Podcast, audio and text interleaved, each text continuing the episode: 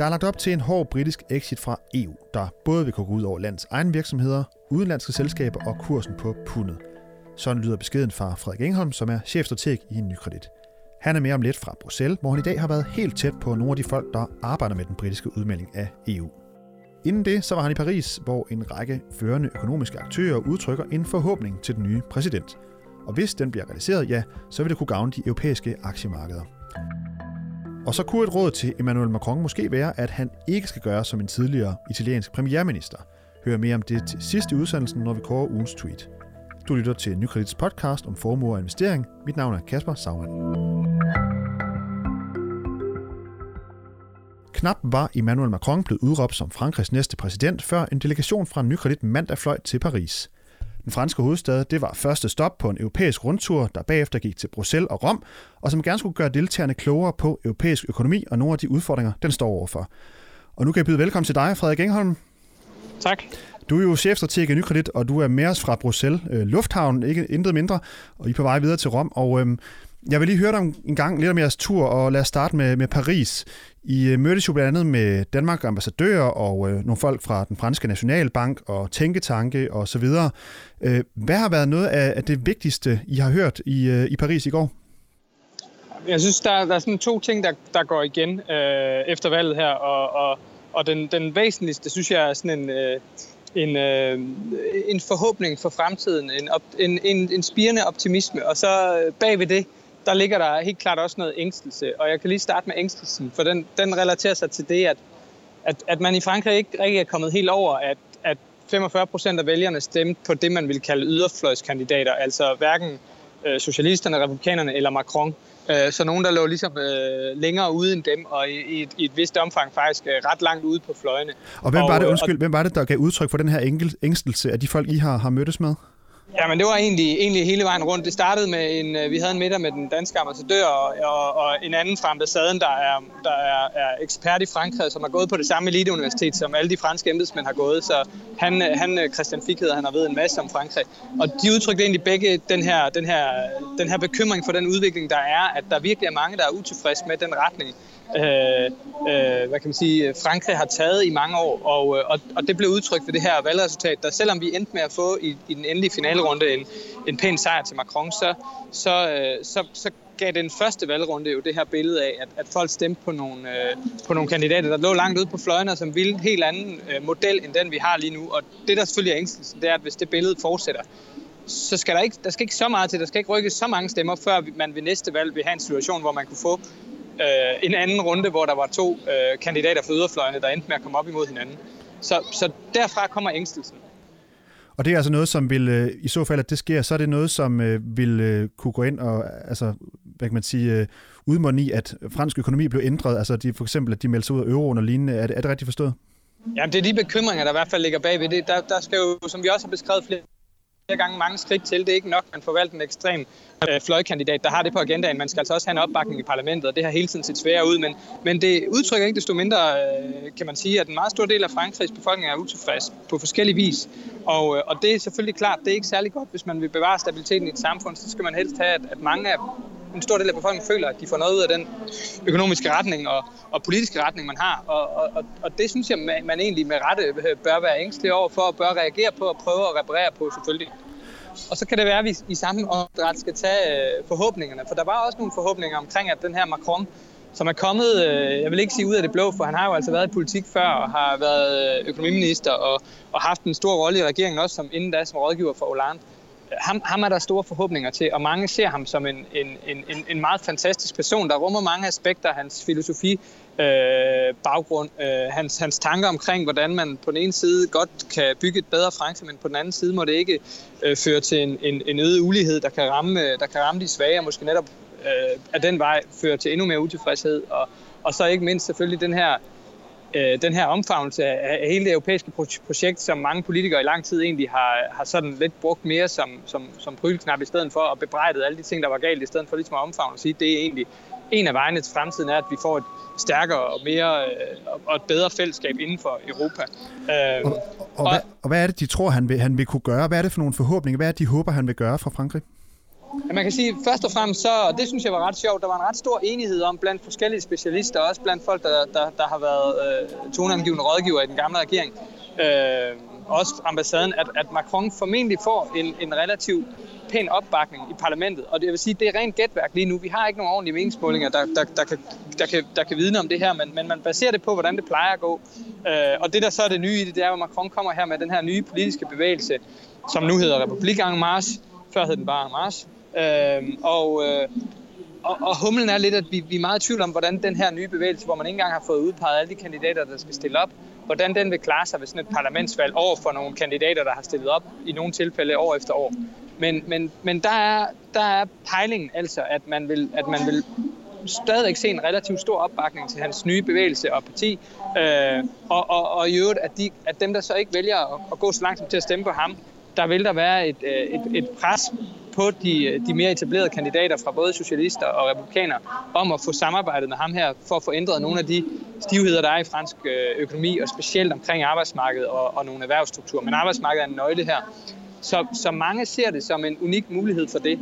Og, øh, og så efterfølgende, så er der jo det store slag omkring, hvis han får den opbakning, man håber på i parlamentet, så er der jo det store slag med fagforeningerne, der bliver det næste spørgsmål. Og der tror folk altså også, at måske han netop i den her omgang har, kan sikre sig så bred en opbakning, han ligesom kan vise, at han har en legitimitet i forhold til at få ændret på nogle af de her relativt øh, stive strukturer. Men det bliver ligesom det bliver ligesom noget, der skal bevises. Øh, kan det bevises? Kan Macron få de her ting igennem? Og, og, og, og udsigterne er, at han vil arbejde på det meget hurtigt, hvis han får flertallet i parlamentet, eller får opbakning nok til det i parlamentet, at det er noget, der allerede kommer til, til at ske hen over sommeren, så er det helt klart noget, der kan bidrage til, at man kan blive mere optimistisk på, øh, hvad fransk økonomi kan udrette på sigt, og måske også, at, at, at man kan vise, at hvis man får ændret sådan nogle ting her, så kan man altså løfte en økonomi og kan, kan skubbe en økonomi frem, selv inden for de i nogens optik snærende begrænsninger, der ligger inden for, inden for eurozonen og, og den økonomiske politik, der på nogle punkter i hvert fald er, er dikteret af nogle regler inden for, øh, inden for det aspekt. Så det er også noget, der vil kunne gavne øh, europæiske markeder og måske give endnu, en, øh, endnu et lille skud af optimisme til europæiske aktier, som allerede ikke en specielt stor reaktion lige efter valget af Macron, men allerede sådan over de sidste 3-4 uger oplever faktisk en, en klart stigende interesse fra øh, internationale investorer. Man ser, at flere og flere trækker penge ud af USA og flytter dem til Europa. Øh, det er som sagt også den region, vi øh, bedst kan lide. Øh, så, så, så, så det er altså noget, der vil kunne hjælpe der, det er der ikke nogen tvivl om.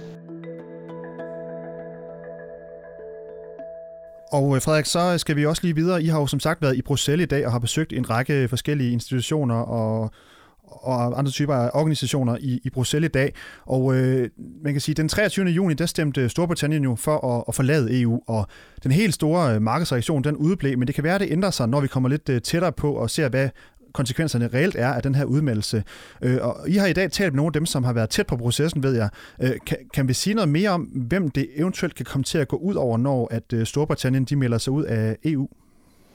Ja, man kan sige, det som, det som vel står ret klart, det er, og det, det er ikke kun møderne i dag, der har, der har, der har givet den indsigt, men, men det står ret klart, at afhængigheden fra, fra, fra Storbritanniens side af resten af Europa er langt større end afhængigheden af, af resten af Europa i forhold til Storbritannien. Altså, de er simpelthen meget mere afhængige af handel med os, end vi er afhængige af at handle med dem, øh, sådan som, som, som fælles gruppe.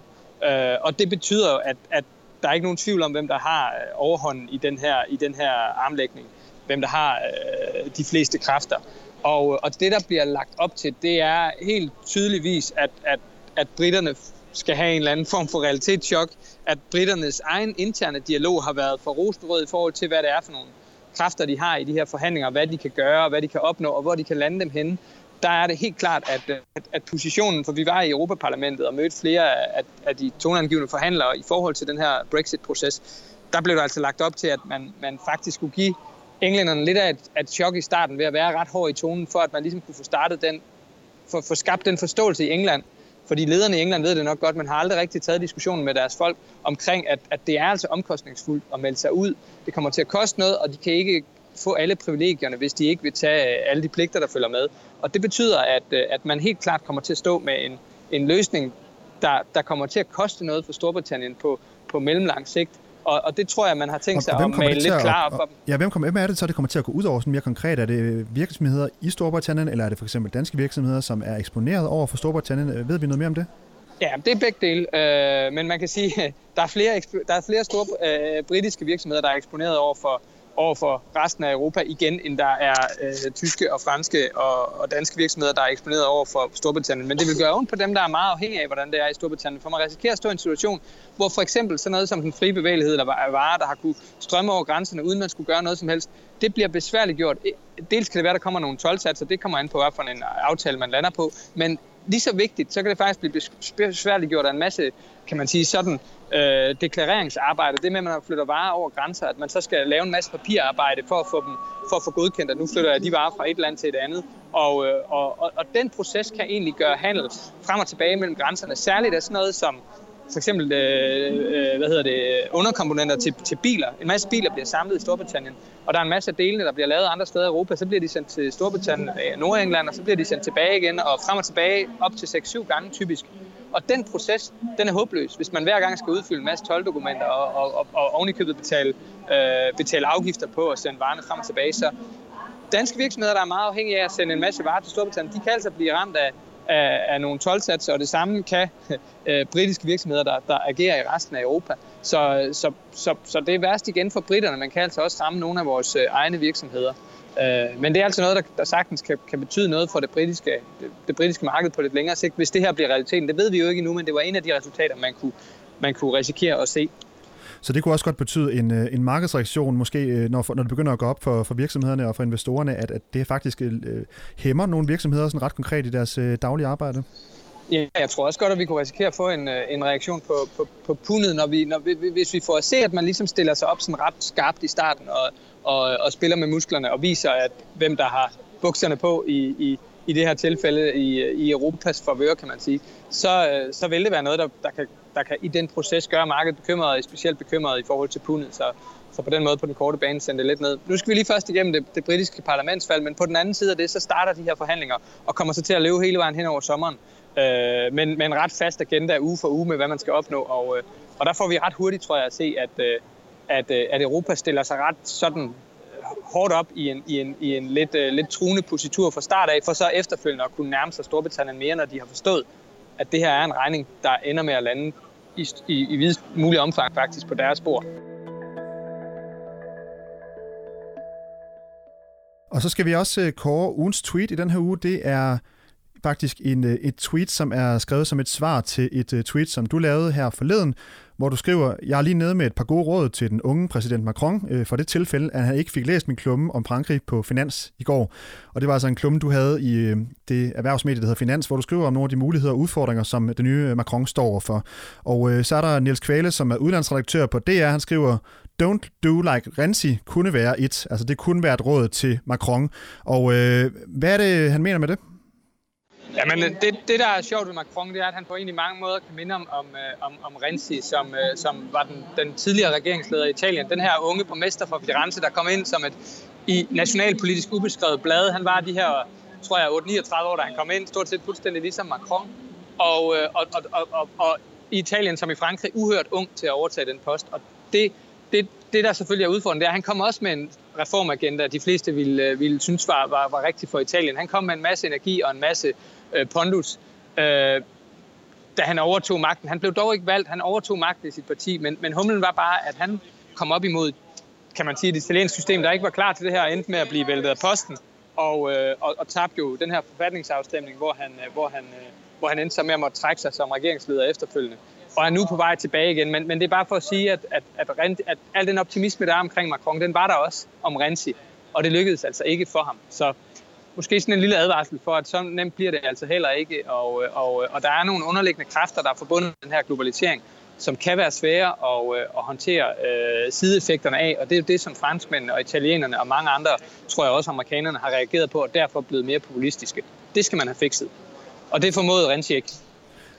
Godt, og apropos øh, Italien, så skal I jo videre til Rom. Du står som sagt i, i lufthavnen i Bruxelles, og I er på vej videre til Rom, hvor som er sidste del af jeres program. Og øh, det vil vi tale mere om i næste uges podcast, men helt kort, kan du lige bare lige give en lille teaser for, hvad er det, I skal ned og, og, og beskæftige jer med i morgen i Rom?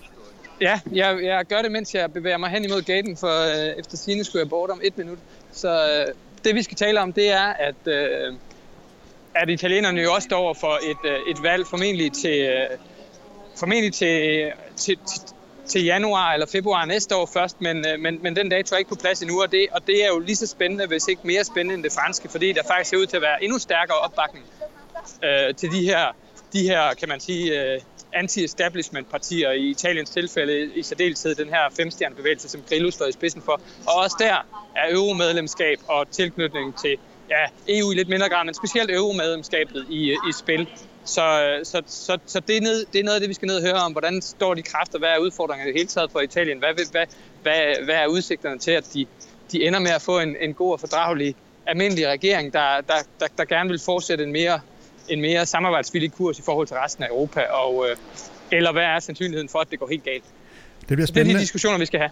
Det bliver spændende. Mange tak for det, Frederik. Nu må du hellere skynde dig ind i flyet, øh, så du når at få det hele med i Rom, lige vil sige. Tak fordi du havde tid, og øh, god rejse. Tak. Du har lyttet til Nykredits podcast om formue og investering. Du kan følge podcasten hver uge på nykredit.dk eller på iTunes, SoundCloud, Stitcher og TuneIn. Tak fordi du lyttede med.